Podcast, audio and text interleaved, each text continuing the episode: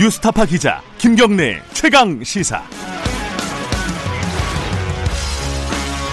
네, 김경래 최강 시사 2부 시작하겠습니다. 지금 어, 집중호우로 인한 피해가 전국적으로 지금 발생을 했죠. 어, 정부와 국회에서 4차 추경 얘기가 나오고 있습니다. 이게 대한민국 역사상 두 번째 라고 하죠. 만약에 4차 추경이 편성이 된다면요. 아직까지는 뭐 논의 중인데, 음, 지금 여당에서는 어떻게 이 4차 추경과 관련된 입장이 정리되고 있는지, 그리고 부동산 관련 정책 등 각종 현안들 오늘은 어, 더불어민주당 진성준 전략기획위원장 연결해서 얘기 좀 나눠보겠습니다. 진성준 의원님 안녕하세요. 네, 안녕하세요. 네. 진성준입니다.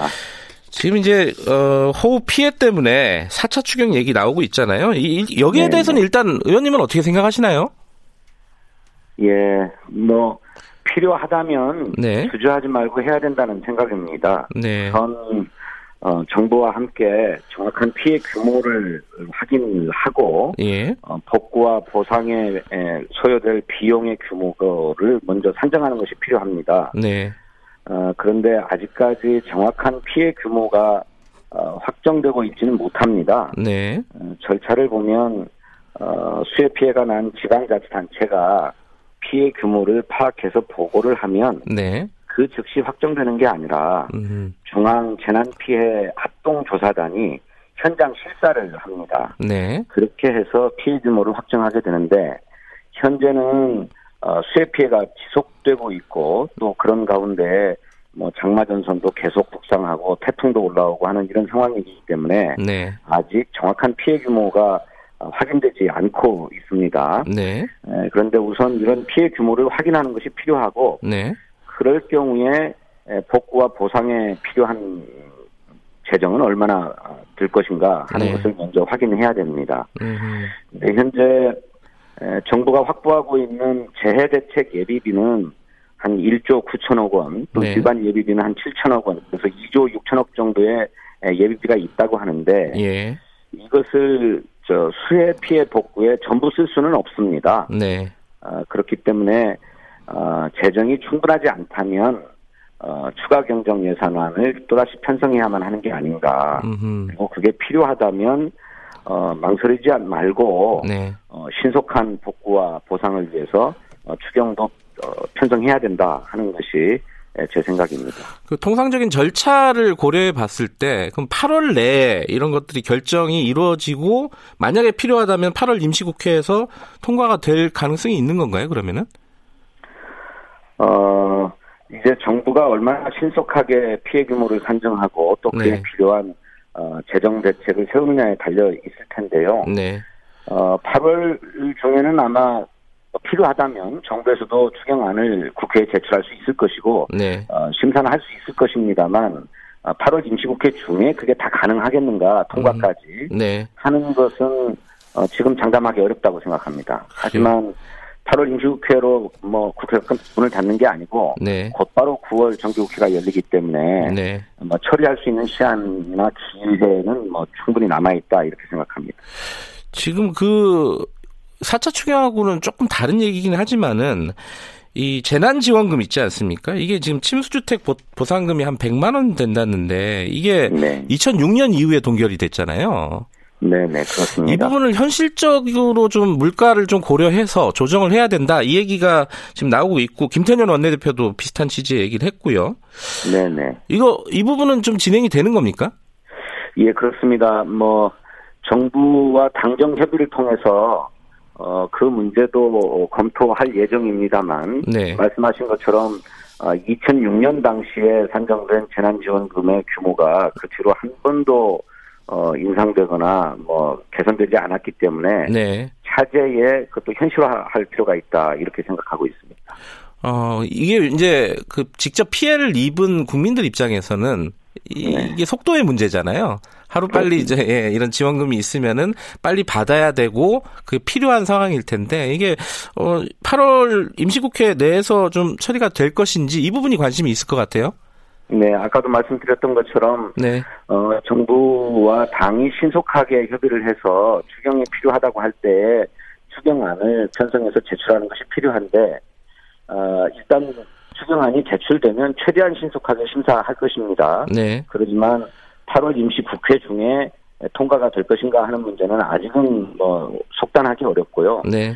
이제 그렇다고 해서 어, 뭐, 8월 임시국회 중에 처리를 못한다고 해서 기회가, 어, 사라지는 것은 아니고, 예, 예. 곧바로 9월 1일부터 정기국회가 열리기 때문에, 네. 예, 연속해서 심사해서 결정할 수는 있다고 생각합니다. 예, 그, 지금 이제 4차 추경 말고 제가, 어, 여쭤본 속도에 대한 문제는 그 재난지원금 문제인데, 요 부분도 좀 신속하게 처리가 될 수 있을지, 이게 이제 관심이 있을 것 같아가지고요. 아, 아 예. 예. 재난지원금 예. 문제는 어, 정부에서도 현실화 필요성을 인정하고 있는 듯 합니다. 네. 어, 당정 협의를 통해서 어, 결정할 것이고 결정되면 그건 신속하게 처리해야 음. 된다고 생각합니다. 알겠습니다. 어, 부동산 문제 좀 여쭤볼게요. 지금 대통령이 그제 부도 주택 시장이 안정화되고 있다 이런 발언을 했습니다. 여기에 대해서 야권이 어, 특히 뭐 김종인 비대위원장 같은 경우에는 실제 현실을 모르고 있는 거 아니냐. 뉴스를 안 보는 거 아니냐 뭐 이런 야, 야권에서 는 이런 얘기가 나오고 있어요. 이 부분에 대해서는 어떻게 생각하십니까? 오히려 어, 야당에서 어, 부동산 시장 동향을 면밀하게 보고 있는지 제가 궁금합니다. 음, 네. 어, 최근에 그러니까 7월10 부동산 대책 발표 이후에 네. 서울 지역의 시장 상황을 보면 네. 주택 거래량이 10분의 1 수준으로 급감했고요. 예. 또 아파트값 상승률도 지속적으로 떨어지고 있습니다. 네. 어, 주간 조사 아, 추이를 보니까 어, 710 부동산 대책 이전인 7월 6일에는 어, 변동 지수가 0.11이었는데 네. 그 뒤로 어, 0.09, 0.06, 또 0.04 네. 이렇게 지속적으로 일주일 간격으로 떨어지고 있거든요. 네. 거기에 이제 주택 거래량이 급감했는데 많은 전문가들은 부동산 시장이 안정화되느냐를 바라볼 수 있는 전조가 네. 이 거래량과 아, 상승률 추이라고 합니다. 네. 아, 이런 추세가 계속되면 어, 집값은 안정될 수 있다라고 음. 보는 거고 또 네. 대통령께서도 그런 기대를 말씀하신 거라고 생각합니다. 예. 다만 그냥 그저 낙관만 할 상황은 아니라고 생각합니다. 예. 부동산 투기 세력의 시장 교란 행위가 언제든지 틈새를 비집고 나올 수 있기 때문에 네, 면밀하게 감시하고 적극적으로 차단하는 노력이 필요하다고 생각합니다. 어, 말하자면 이제 이 부동산 서울 집값 같은 경우에 상승률이 조금 진정이 되고 거래량이 좀 하락이 된 거는 오를 만큼 올라서 그런 거 아니냐. 근데 이 상태가 유지되는 게 어, 집값 안정화냐 이런 거거든요. 반론은. 그러니까 말씀드린 것처럼 네. 어, 부동산 대책의 효과가 이제 나타나기 시작하는데 네. 아직 충분히 나타났다라고 음. 할 수는 없죠. 조금 네. 시간이 필요합니다. 네. 어, 실제로 어, 여러 가지 부동산 대책의 입법들이 어, 법적으로 효력을 발생하는 시기는 내년부터거든요. 네. 그러니까 시간이 가면 갈수록 어, 대책의 효과는 나타날 거다라고 생각하고 네. 또 그렇게 하기 위해서 서로 힘을 모아야 되는데 네. 에, 자꾸 그렇지 않다고만 얘기하는 것은 음흠. 오히려 집값이 오르기만을 바래서 그러는 게 아닌가. 음. 부추기는 게 아닌가 하는 의심이 들 정도입니다. 네.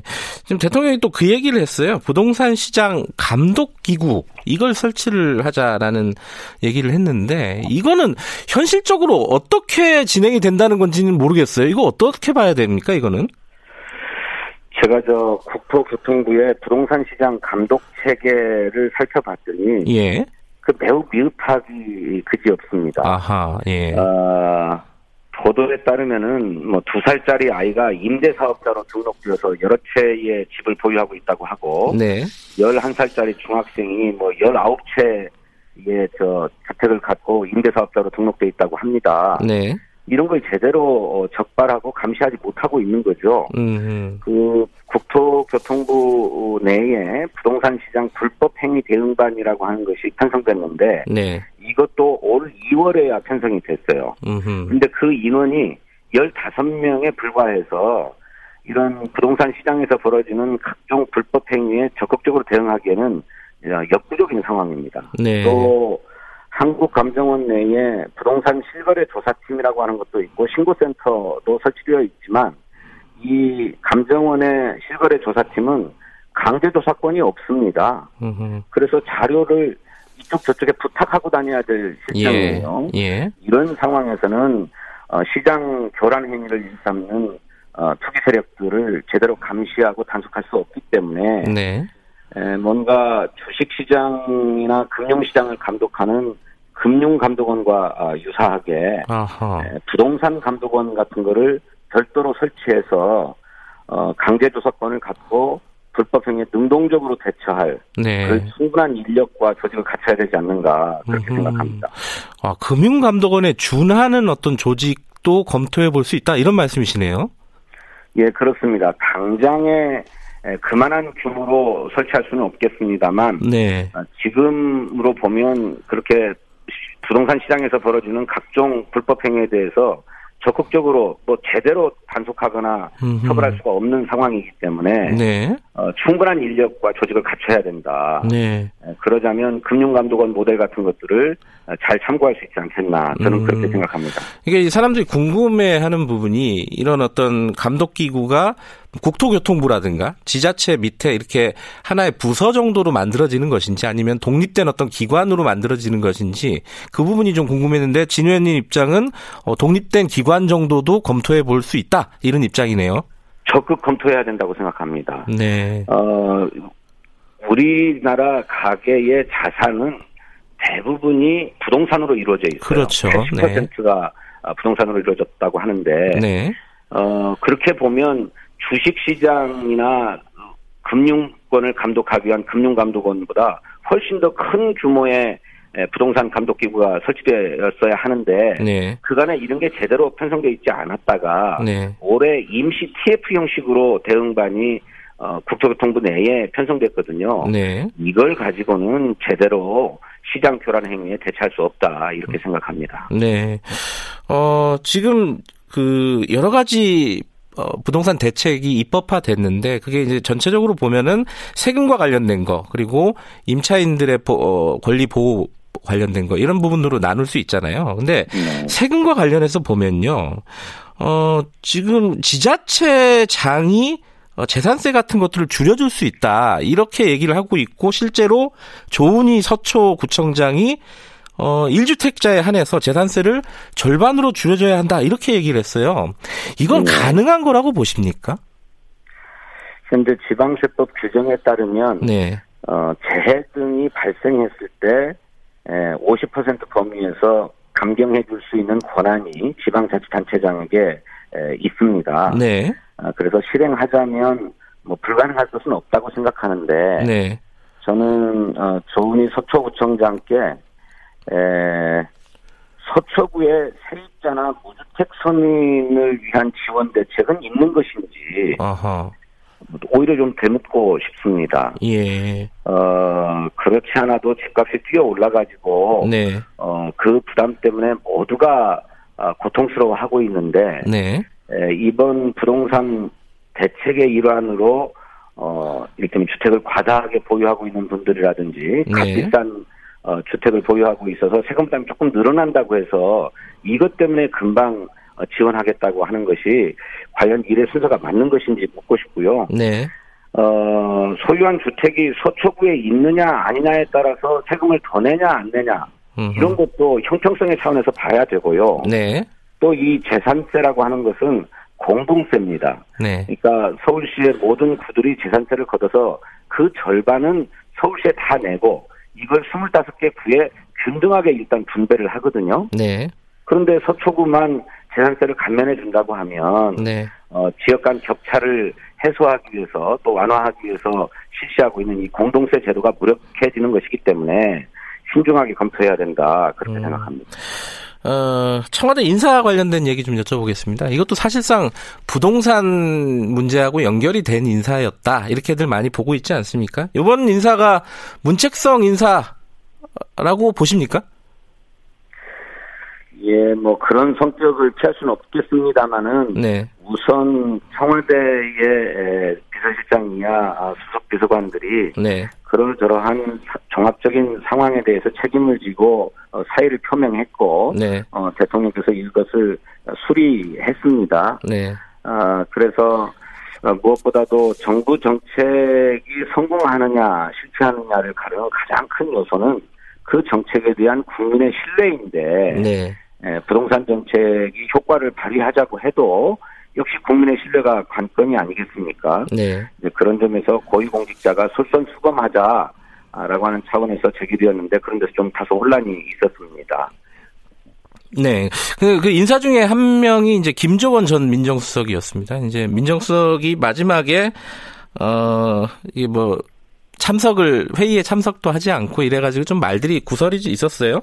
여기에 대해서 네. 어, 진성준 의원께서 깔끔하지 못했다 어제 이렇게 얘기를 하셨어요. 네. 근데 뭐 네. 다른 의원분들 얘기를 들어보면은 또 어, 민정수석을 그만뒀어도 다주택자 다 집을 좀 팔아야 되는 거 아니냐 뭐 이런 얘기까지 나오고 있습니다. 여기에 대해서는 어떻게 생각하십니까?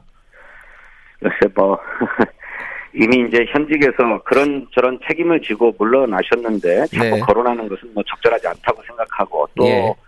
정확하게 알려지지 않은 것도 있더라고요. 예. 그러니까 예. 어 뭐 수보 회의 마지막 수보 회의에 참석하지 않았다거나 또 퇴임 인사도 없었다거나 뭐 이렇게 잘못 알려진 측면도 있어서 오해를 네. 산 것도 있는데 네.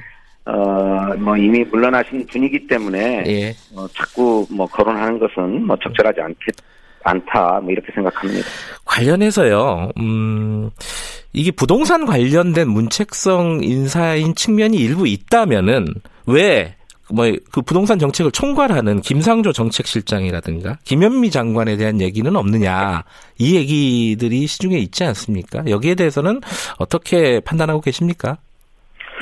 부동산 정책은 시장 상황에 따라서 시적절하게 제기되어 왔습니다. 네. 아, 그리고 이번 710 부동산 대책도 그간의 핀셋 대책에서 좀 벗어나서 네. 보다 근본적이고 본질적인 어, 틀을 만들자라고 하는 차원에서 제기되었기 때문에 그런 것인데 네. 부동산 정책 자체가 잘못되었다기보다 그 과정에서 정부 정책에 대한 신뢰성을 확보하기 위한 조치로서 네. 다주택 고위공직자의 경우에는 어, 실제로 거주할 집을 빼놓고는 처분하자라고 네. 하는 어, 공감대가 있었는데 이거를 실행하는 과정에서 다소 혼선이 있었습니다. 네. 물론 개인의 사정들을 다 들여다보면 그럴 수밖에 없는 형편도 있고 사정도 있었을 것입니다. 예. 그런 점에서 그걸 소상하게 알리지 못한 책임도 있다고 생각됩니다만은 어쨌든 어, 정부 정책의 신뢰성을 확보하기 위해서 공직자가 솔선수범하자라고 하는 그런 정신과 자세만큼은 견지되어야 된다. 또 견지되었어야 된다. 이렇게 생각합니다.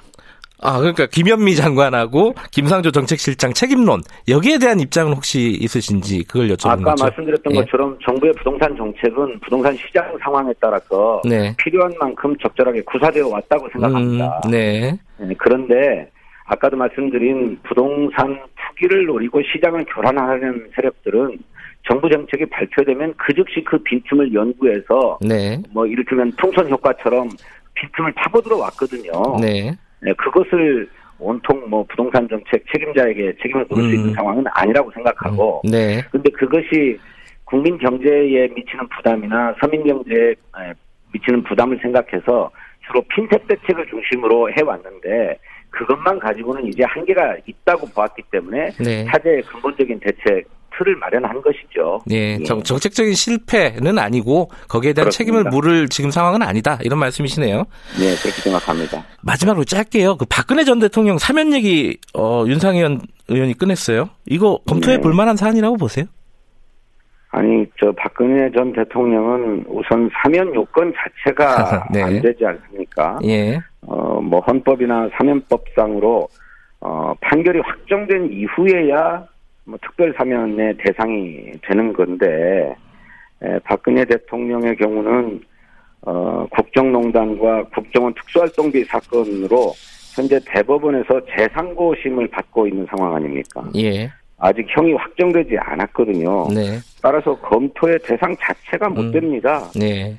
그런데 이걸 자꾸 거론하는 것은 어, 뭐 여론을 환기하려고 하는 정치적 목적 때문에 그런 것이겠습니다만은 어, 반성도 하지 않은 채 용서를 구하는 것은 좀 국민 보기에 파렴치한 짓이다 이렇게 생각합니다. 알겠습니다. 오늘 바쁜 와중에 인터뷰 감사합니다. 여기까지 듣겠습니다.